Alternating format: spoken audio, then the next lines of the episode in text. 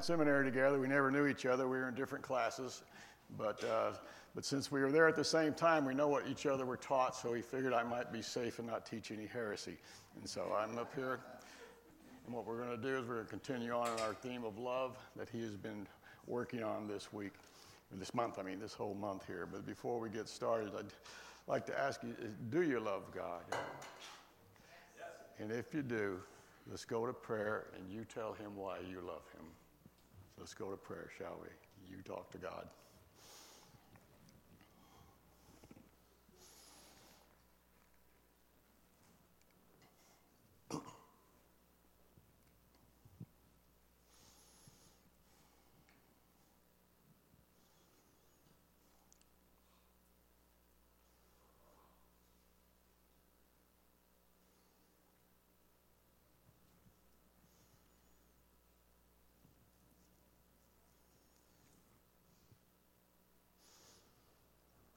Father, we confess that we don't always love you as we should, but we also confess that you're faithful to always love us.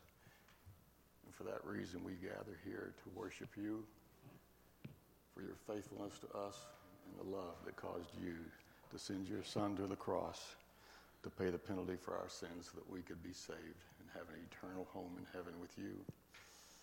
For that reason, we give you the praise and glory that you deserve. And we pray that this morning that our service would continue to give you the honor and glory you deserve. In Christ's name I pray. Amen. Okay. Now, if, if, if someone polled all the people that, you, that know you, would they say you're a loving person? Hmm. What if we just asked the family and friends that know you best? What are they like? And would they come out? Would, would loving be in there anywhere? Okay.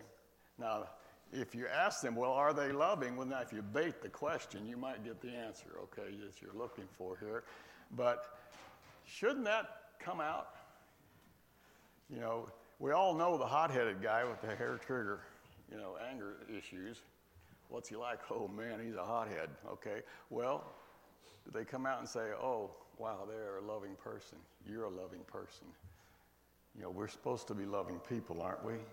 And all of us have some success at that, I'm assuming, you know, two degrees, but, but is that something that's always happening in our lives?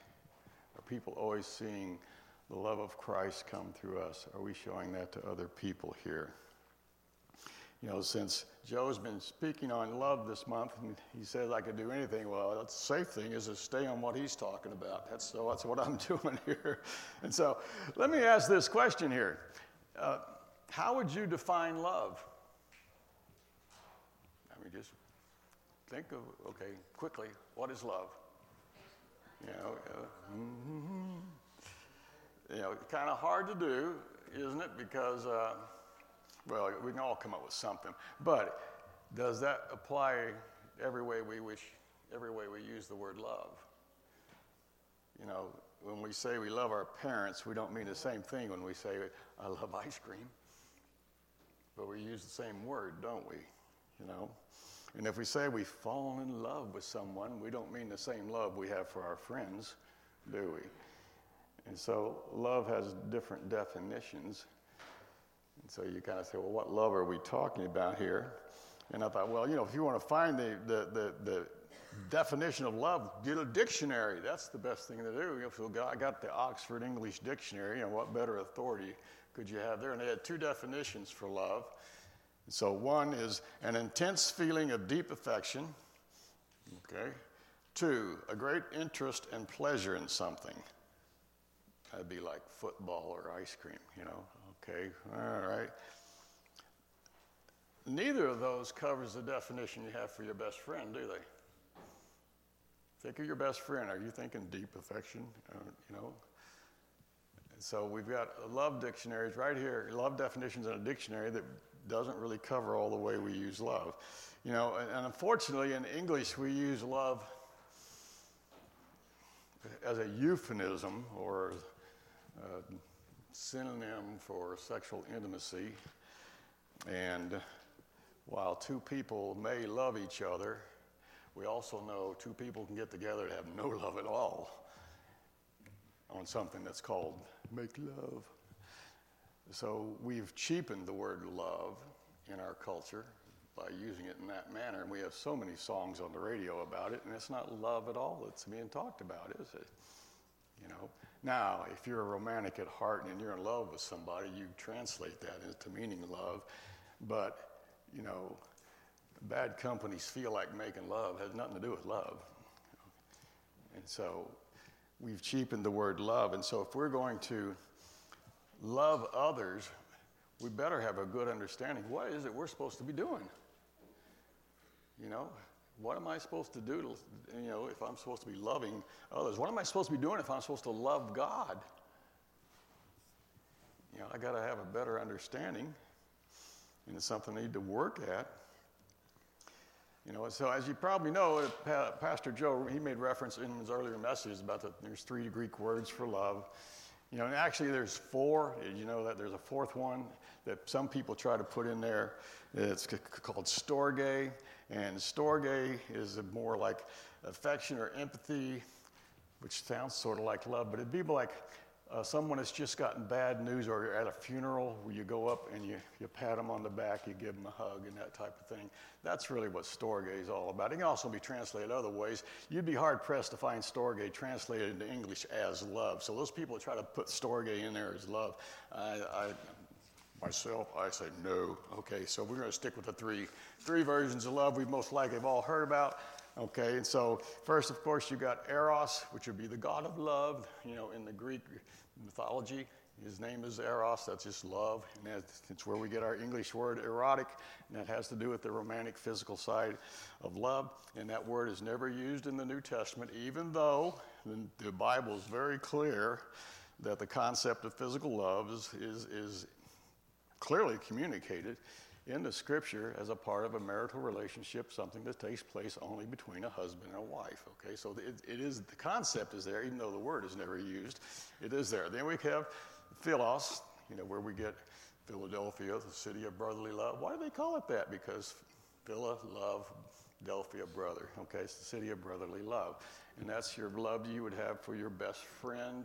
Uh, it's probably closer to the love that you would have for your brother your real brother, okay? You know, your sister or something like that, or relative. It's not a romantic love type thing, but it is a love, just as you have love for people that you have no romantic interest in, but you love them, you know? And so you have that word.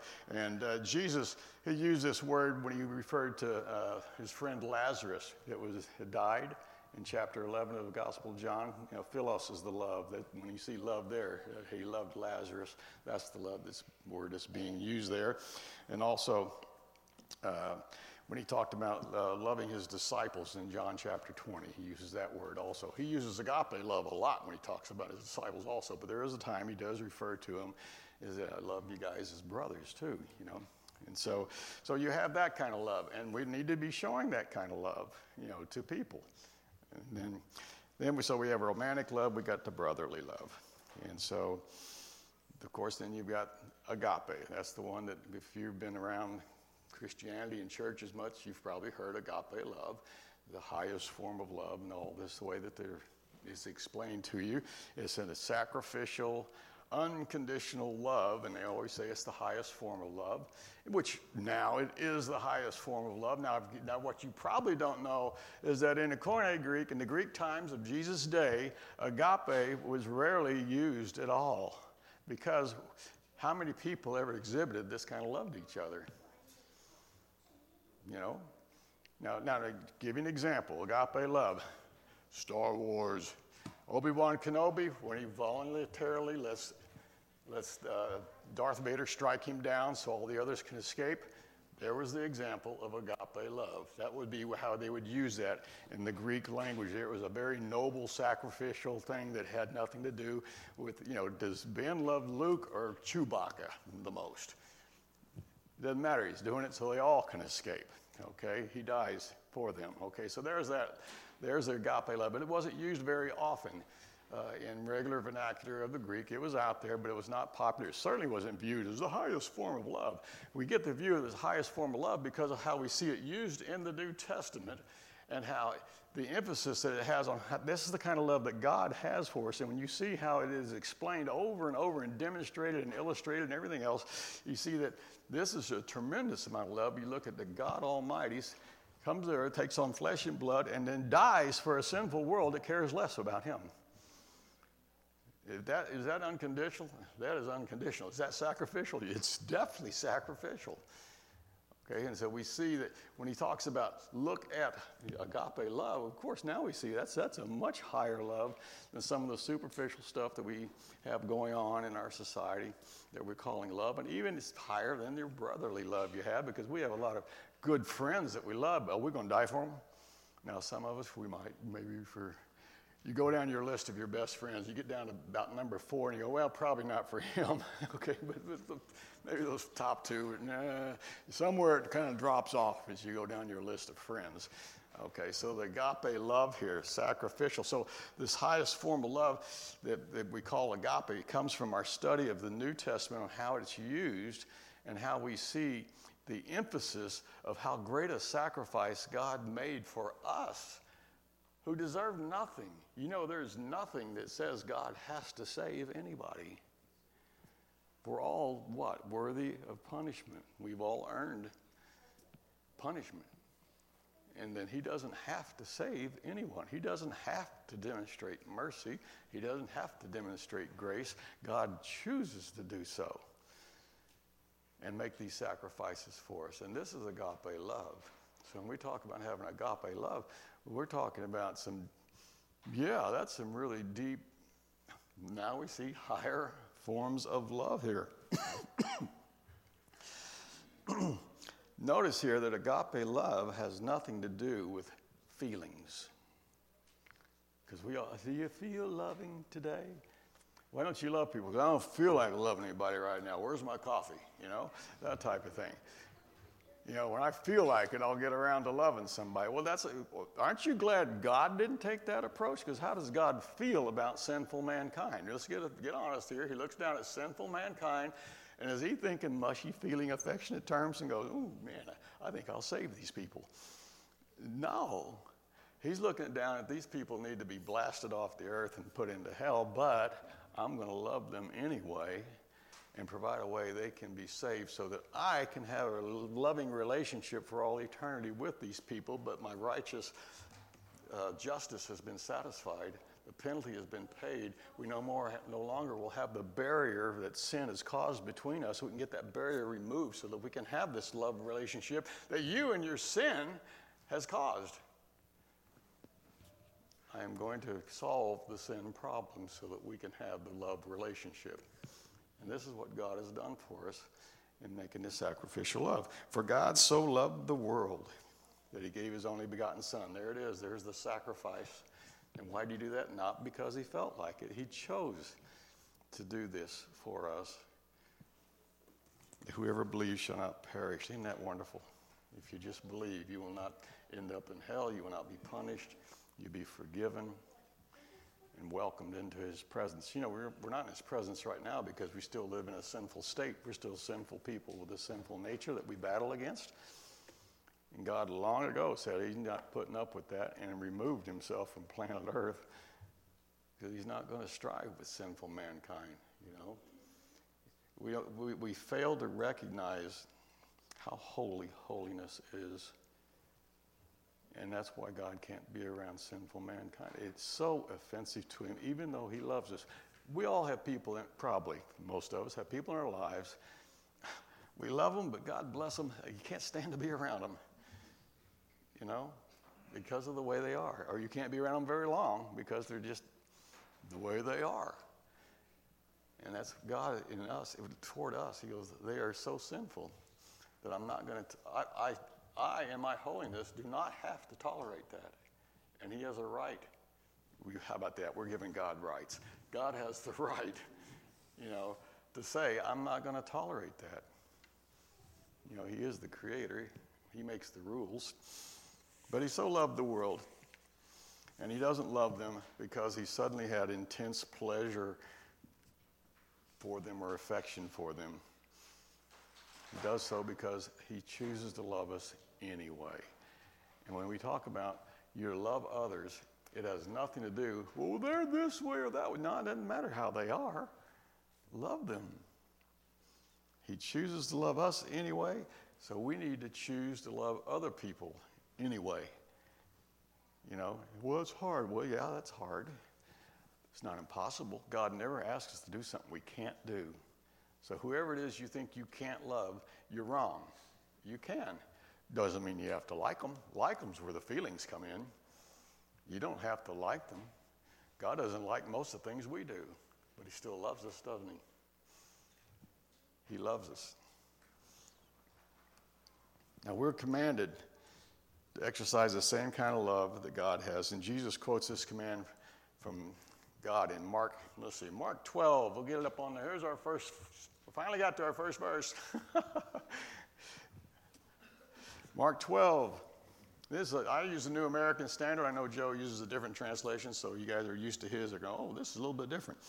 Okay, you shall love the Lord your God with all your heart. What he's doing, he's quoting the Old Testament passage. Now it's in Greek, so we got agape in there. Okay, you shall love the Lord your God with all your heart, with all your soul, with all your mind, and all your strength. You shall love. Notice that's not, I hope you will do this. You shall. That's a command. You shall love. So, has nothing to do with how you feel. You are to love God. That's it. Now, when you, same way when you talk about loving others, it's a command. It is a command here. It doesn't say you love God when you start feeling like you love, you know. You should love God even in your most miserable times. Even when you are disappointed in God, when He did not answer your prayer the way you wanted it to go, are you going to sulk and stay away from God? Don't go to church on Sunday, quit reading my Bible. Well, you weren't reading it anyway. Anyway, so Anyway, we, we take revenge against God in our own little subtle ways because we're mad at Him and we don't feel like loving Him. When, if you want to get over this being mad at God, start loving back. When Cain slew Abel, before Cain slew Abel, and he was all upset, God went to him and said, If you do right, will not your countenance be lifted? Won't your attitude change if you'll just do what is right?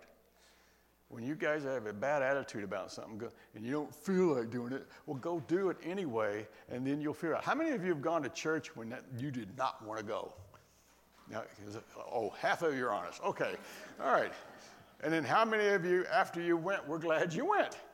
Yeah, there, we, there, there we get some honesty. All right, all right, okay. See, you did what was right and you felt better afterwards. And that works on all things. Do what is right, and you will feel better. Quit going, oh, or start plotting to get back at people. That's even worse. Okay, do what is right, and then you will feel better. Okay, but don't wait till you feel right. You know, just do it. I gotta love this person. That means I don't, I don't retaliate. I don't do you know, all these other things you want to do. Don't do those. Do what is right.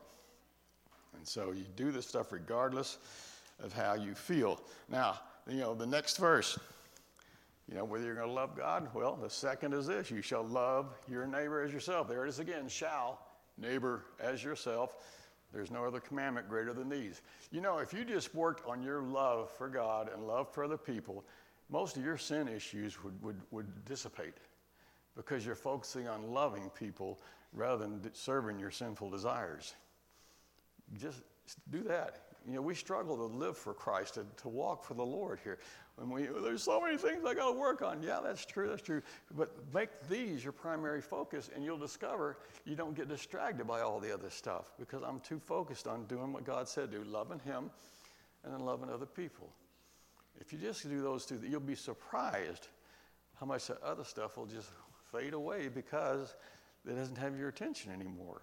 Your attention now is focused on the things God wants you to do, and that's these two greatest commandments to love unconditionally to love people, sacrificially, which means sometimes you got to put aside what you want to do and help out the other person or do whatever it is or just pass it up. You don't get to do that. You know, that's all. That's I always call it regretful love. You know, I'm going to do it, but man, you know, I'm going to miss out doing whatever it was I'd rather do. But I know this would be the better thing to do to show them love and God. You know, a week from now won't matter, will it? It's that I didn't get to go do whatever it was. but it may matter a whole lot on that person you showed the love to. And it definitely brings glory to God. You say, if I ask you, are you bringing glory to God with your life? Don't you hate questions like that? I hope. You know, well, are you loving people? You know, recognize it that when, when I'm doing something that glorifies God, well, thank you, Lord, that you gave me the ability to even do this. You know, if you go back a certain number of years, especially prior to you coming to faith, you never would have thought about doing something for the love of God. Everything was about who? Know, yourself. You know, you serve yourself. So, your feelings are not a part of love. And that's the one thing you got to get past is I don't feel like it. Well, that's the first signal that then, all right, then I need to do it anyway. It's like taking out the garbage, or worse yet, cleaning out the cat box. Whoever wants to clean the cat box? You know, if you had, had to wait till you felt like cleaning it, somebody'd be in trouble with the rest of the family. okay? You do it anyway. You do it anyway. In John 13 34, a new commandment I give to you that you love one another even as I have loved you, that you also love one another. Okay, we've got love in others, we got loving God, and, and, and this comes up repeatedly, doesn't it, in the scripture, how we need to love other people. It comes up more often than telling us to love God. Because we don't argue with loving God most of the time. We'll argue with you got to love so and so. Well, so and so is a jerk. Yeah, well, yeah, love them anyway. You know, a lot of us work with people who are not very lovable. And how are you showing love to them? I just avoid them. Well, there's a good plan. Yeah. Thou shalt love everyone except the ones you don't like and avoid those so you don't have to love them. Okay? No, you got to love them. Okay? Maybe if you start loving that jerk, they won't be a jerk so much anymore. Because believe it or not, even the jerks recognize they're being jerks and you're still being nice to them. And it puzzles them, you know? And then they test it by being a bigger jerk. And then you got to test your love for them and still love them back. Who's going to win this battle? As long as you keep loving you know, they're not going to eventually pull out an axe and cut your head off. They're eventually going to back off and whatever. You know, they're going to, okay, you're not so bad after all. That's the greatest compliment you're ever going to get from that jerk. You're not so bad after all. And then they'll say something rude again, okay? But, recognize that you made some headway. You made some headway with them. And maybe, just maybe, you'll win a friend maybe they'll want to know how can you be this way when I'm such a jerk to you? See, testimony time. And you can tell them, and God loves you even more. I struggle sometimes to love people. God never does. You know, and that's what the God has those jerk people that you don't want to love. Well, He loves them anyway, so be like God. Do this. It is a command to do this. So we have, most of us spend our time avoiding sins of commission. That would be where thou shalt not steal. Well, I don't steal. Okay, and thou shalt not do whatever, you know. But what about obeying the thou shalls? Those are sins of omission. When you don't love other people, that's a sin of omission. I am just not doing it. I omit that from my life. And we don't ever think about, well, how many things are we supposed to be doing that we're just not doing. Not to avoid the sin things. How many things are we supposed to be doing to the glory of God that we just don't ever get around to doing because I'm so busy making sure I don't steal? Now, how many of us every day have to really wrestle with that? We're proud of it. Some of us still wrestling with it. Okay, quit taking those pencils from work. Okay, anyway. You got to work at these things too. What is it God wants me to do that I'm not doing? Loving others, dare I say it, being a witness to a lost world. And a witness is not just a lifestyle. The Mormons have a better lifestyle than you do. And I don't even know you. Okay, so if you want a good lifestyle, they're going to look at Mormons. You got to tell them why you live the way you do. You got to tell them the reason. Or you maybe should be a good moral person. being a witness for Christ means Christ is mentioned out here. Okay, and if you're never doing that, then that's a sin of omission because we are commanded to what? Go into all the world and preach the gospel. That's all of us. That's not just the 12 disciples or 11. Add 12 in Acts. Now you got 12 again. It's for all of us. Okay, sins of omission. Loving God is loving others. That's part of one that we struggle with, that we need to consciously go, this is something I need to be doing. Quit worrying about all the things I need to quit doing. Well, some of you need to look at those too, okay? quit doing the obvious sins and now work on the things he says, now go do this. Go do this. Go love people. Go love people here. And so, has nothing to do with how you feel. I'm just, you just got to decide I'm going to do this. And it'll be hard, and you will be tested. Anytime you tell the Lord, I'm going to start doing whatever, don't you know you get constant trials? If you ever prayed for patience, you know what I'm talking about. Okay, here it comes. You want it more? Yeah, I want to have more patience. Well, everything under the sun hits you that challenges you not to be patient. Okay, I want to be more loving. Well, guess what? Same thing. Here comes all the unlovable people in your life. Are you going to love them now? You, you prayed about it. You told God you want to. Listen, do you really want to? Or did you just try to fool God into thinking, well, if I told God I'm trying to love people, He'll understand. He'll understand you said that. But are you doing it? Are you trying to do it? Are you praying about it? Are you asking Him to help you in this? Because you're going to need His help to love some people. And the good thing is that He's enabled you to be able to do this. He's given you the, the ability to do this. Now, we're to love each other. And we're also supposed to what? We're supposed to love our enemies. Oh, don't you hate that one? You've heard it was said, You shall love your neighbor and hate your enemy. But I say to you, You shall love your enemies and pray for those who persecute you. Okay, your enemies. Now, we think about enemies. Who are our enemies? Uh, Russia, China, the Muslim world, people you never encounter is what we're talking about now. How many of us are running into Chinese people and Russians and terrorists? That's not talking about political national enemies. It's talking about people who oppose you. And we don't use the word enemy on them necessarily. Sometimes we need to look at other translations, you know, to get a better idea, you know, because, you know, enemy, we immediately go, yeah, okay, I'll love my enemy. If, if I ever run across a, a group of communists, I'll, I'll, love them anyway. Okay, but we get a different translation here. And for Christmas, I got given uh, something called the Pirate Bible. Here's your Pirate Bible.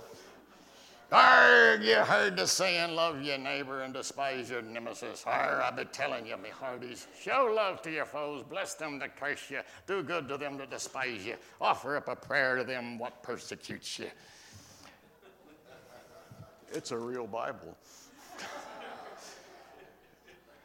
All right, now we laugh at it. It's a lot of fun to read. But what is your enemy here? Let's clarify this. What is your enemy here?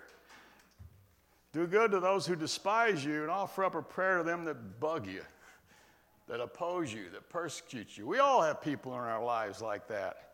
Okay, you don't pick up on that when you just say enemy, do you?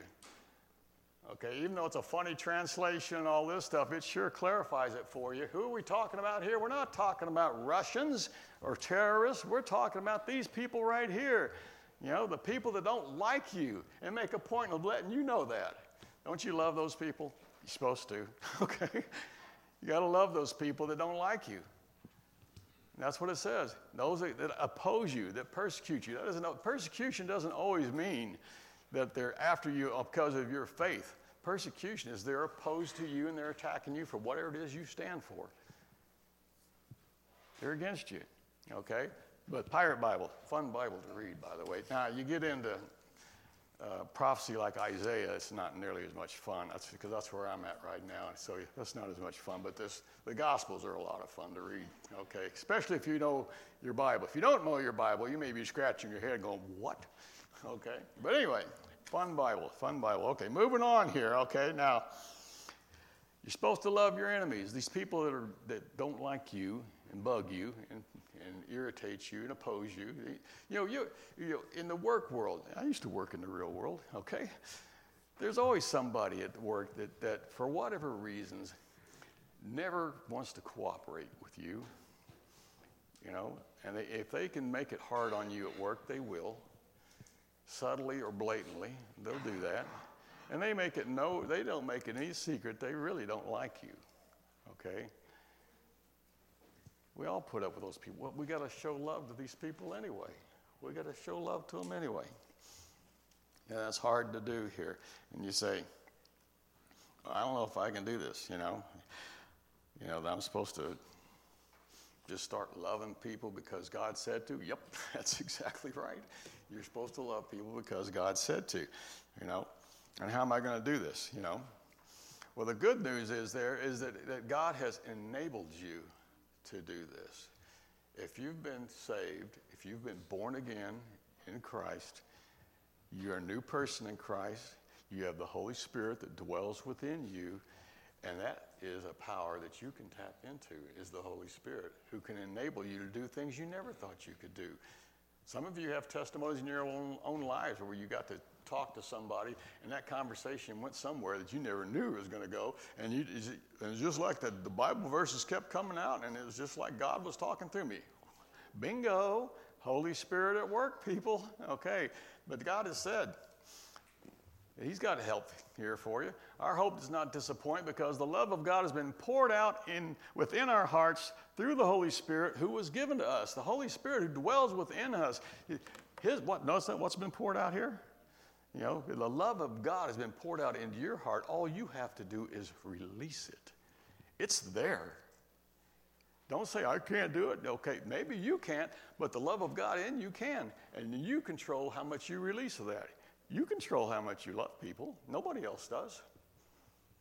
You are in total control of that. And God knows it. And that's why He says, love other people. The same way when He says, love me too. You control how much you love. Nobody else does. And He has enabled you to love beyond what you could have done on your own. Loving in your own power is hard to do, but you can love in the power of Christ, the power of the Holy Spirit, by just yielding. He wants you to do it. Okay, let me love this person. Put aside my own, and I'll be nice. Okay, there's a start. Be nice. okay, be nice. And you can love them. You can do it. And maybe you need to pray about it again, going because you're not used. See, we're not used to yielding our lives to the power of the Holy Spirit that's within us. I mean, how many, how many of you think every day about, I need to, Lord, work through me today? Speak through me today, Lord. Change the way I'm thinking right. You know, let me, I'm, I'm not thinking right right now, God. You ever have that conversation? okay. I'm, I'm arguing with God. I, am I the only one that does that? You know, yeah, arguing with God, you know, trying to convince him that I shouldn't have to do whatever it is because of whatever reason, okay, because I'm trying to avoid doing what he's commanding. And I need to recognize that's sin when I'm doing that. I'm blatantly digging my heels in and trying to convince him to say, well, it's okay. I understand. You're having a rough day today. So go be a jerk. We'll talk about it tomorrow, okay? That's not how God operates, okay? You know, God has given us what kind of love? This agape love. You know, we just need to let it out and show it to people. 1 John 3:18 says, "Little children, let us not love with word or tongue, but in deed and in truth." You know, talk is cheap, isn't it? You know, we all know people that talk good talk, but you watch their lives and it's you don't believe a word of it because look at how they live. Look at how they treat you. Don't you hate it when you hear somebody say, Well, I, I, I love you? And you go, There's nothing you've ever shown toward me that I could ever thought of as love. Because they're going to follow that with some chewing out or, or, slamming you or whatever. I love you, but I got to tell you. And then they're going to lay it out on you. And I'm like, uh, I'm not, I'm not seeing the love. I'm hearing it, but I'm not seeing it. So we are to love not just with our mouth. That doesn't mean never tell somebody you love them. What he's saying there is don't limit your love to talk. You got to do it. You got to live it. You got to show love. How do you demonstrate love? How do you know somebody loves you? Think of somebody that loves you. Is it because they told you they love you? That may have helped a little bit. But is it, the reason you believe that right now, is it because they told you one time they loved you? Or is it because the way they treat you, the way they demonstrate their love to you by all the things that they do for you and, and toward you? Love is action. Aren't you glad God's love was just words? Picture this God's love with no action, what would that be? We'd still be on the road to hell with no, no way to be saved. It's just all talk, no action. So we got to have action behind our words, okay? We have to have sincerity behind what we do. That's the truth part of it, where our actions demonstrate that we really love you.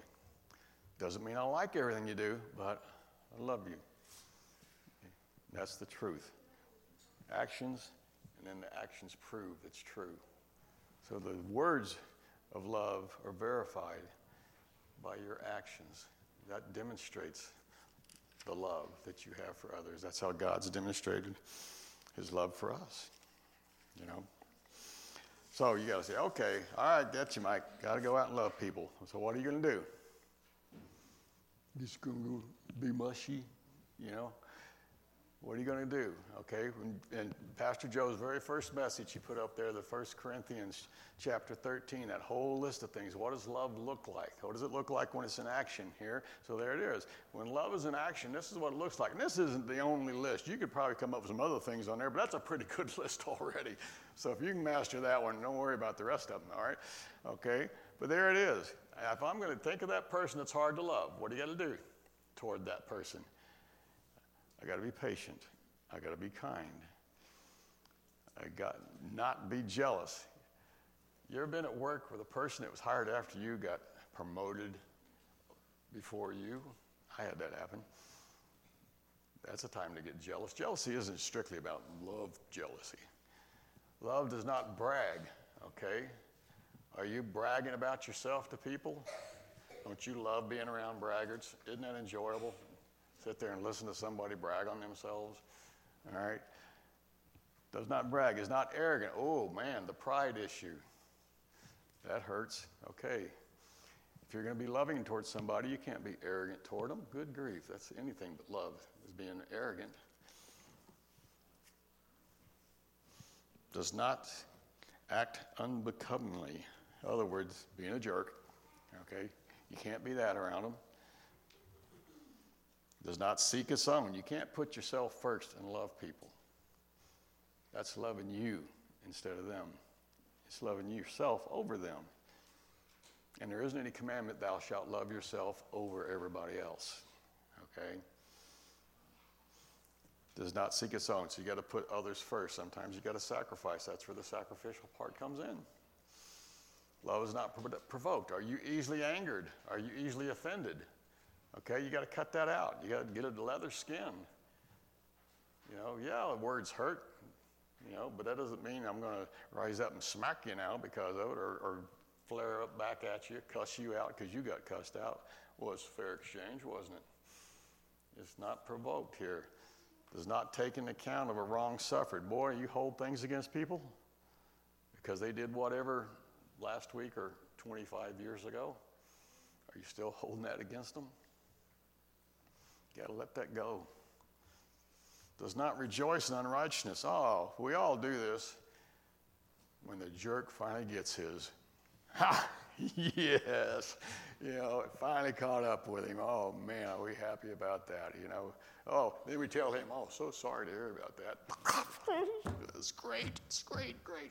Okay, all right, got to stop that okay? All right. It's, sometimes it's funny and you got to laugh. Okay, you laugh. But then you got to say, but in reality, would you want that to happen to you? So let's not rejoice on it happening to him, okay? Rejoices with the truth. You know, sometimes the truth hurts and we don't rejoice with it.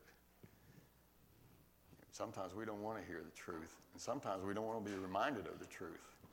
It's sort of like the you should be a witness every day for the Lord. We don't want to be reminded of that. Good grief.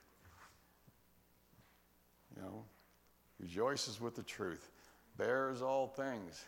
We'll just say you put up with a lot. Okay?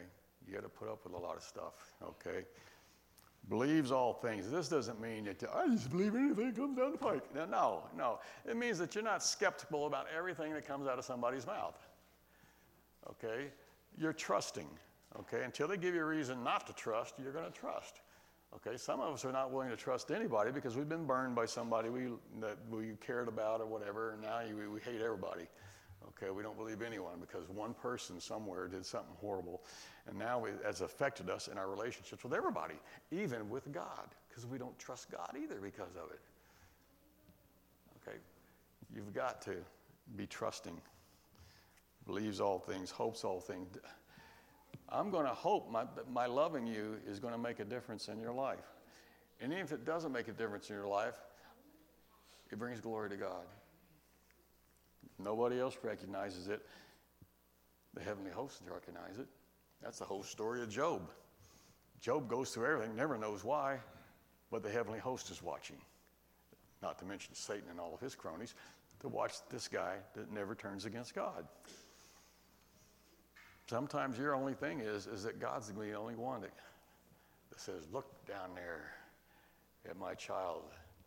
Nobody else notices, but I do. And sometimes you got to be content with that. That you know you did what was right, and you know that God will see it, and He will be pleased. But you hope all things is that I'm making a difference somewhere, and you are making a difference, but you don't have to see it to know that. And that's the thing we get so frustrated with. Well, I don't see God using me. Are you being used? Well, I don't do this, that, and the other. Okay, are you doing it to the glory of God? Yes. Why do you have to see the results? So, if, that's a good question. Why do I have to see the results? So that I, what, be motivated to continue to, to obey? Do I have to see results to be continue to obey God? That missionary that's serving wherever he is for 20 years and never sees one convert, what keeps him motivated? Because God says, go and share the gospel with the whole world. And that's what he does. The results are in his hands. You know, unfortunately, a lot of results happen after you die. So you don't ever see them while you're in this life. You find out about them when you get up there. You know, you, you never knew that, that, that your testimony that was passed down by your grandchild to their children made a difference in their lives that made them consider things about God and Christ. All because they told a story about their grandfather because you made a difference in their life. And the impact didn't happen for 67 years. And you're long gone. No. So recognize when I'm doing things for the Lord, God does not waste what we do. He's using it to His glory, whether you see it or not. Because the glory is for Him, not for you. So we hope all things, okay? We hope all things here. And then endures all things. You ride it out. We're enduring this life on this planet. Hopefully, we're having a good time sometimes, but if you're not having a good time, that's part of life on the planet here. And that should not rob you of your love. Should never rob you of your love for people. You go through horrible times, you endure it. And so, these things are not easy to do. You're looking at this list, and if you're like me, you're going to admit, you know, I'm not very good at all of them. okay. Uh, at least two or three of them. I'm, I'm, I'm better at some than others, but uh, I can improve in all of them. All right. Uh, I need to work on these things here. So here's what I'd like for you to do. I want you to pick two of them. Just look, there you go. It's easier. Now, there's your list Pick two of those and say, Lord, help me do better in these two areas. Because you do that whole list, that's too overwhelming. You can't remember it anyway. Pick two of those and say, I need to do better at those. And if you're not sure which two you are and you're married, ask your wife. She can sure tell you real quick. All right? okay. which two you need to work on? okay. may not be, you know. husbands, you just say you're loving darling, and let it go. But wives, you can go ahead and let him have it. Okay. Uh, pick two of those and make this, now seriously, make this a prayer before God if you're going to pick whichever one you want, you know. And quit looking for the easy one, all right?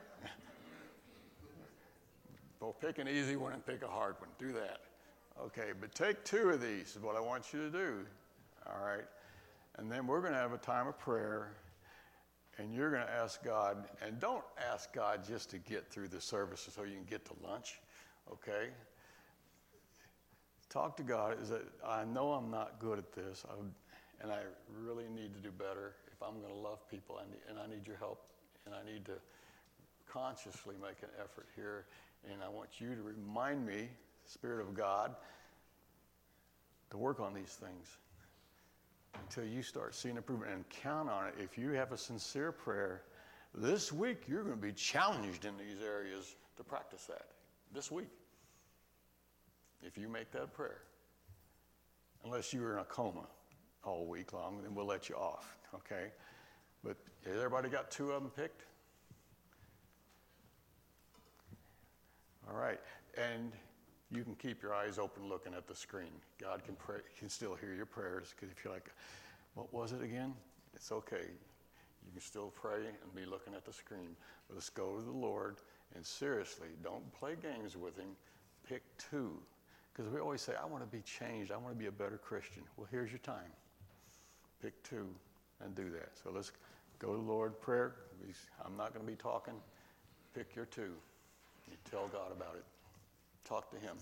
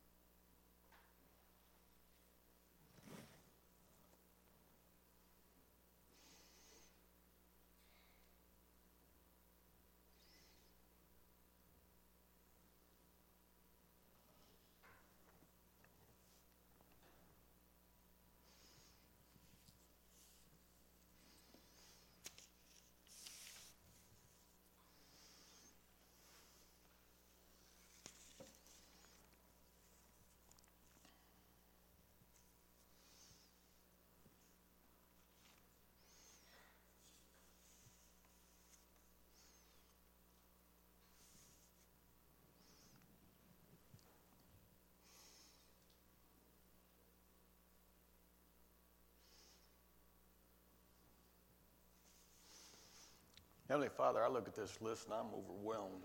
And I confess I fall so short in all these areas. that it's, it's almost feel defeated just looking at what you want me to do to love others.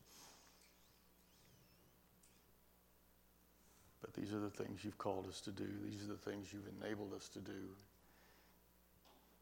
And this church family has presented before you things they want to work on. We pray for your help for all of us that we could love better whichever thing that we picked out and we talked to you about. That this week we would see some victory in these areas. That we could love better. We live in a dark world that sees so little love from anybody, even from church people. But we need to make a difference, Lord. Start with us start with us here in Tahlequah, that we could be a little brighter light of love to a lost community. And may you get the glory, God, for what you're going to do in our lives. In Christ's name I pray. Amen. Hillside Church family, let us not word, uh, love. Let us not love with word or tongue, but with deed and truth. Go out and find somebody to love.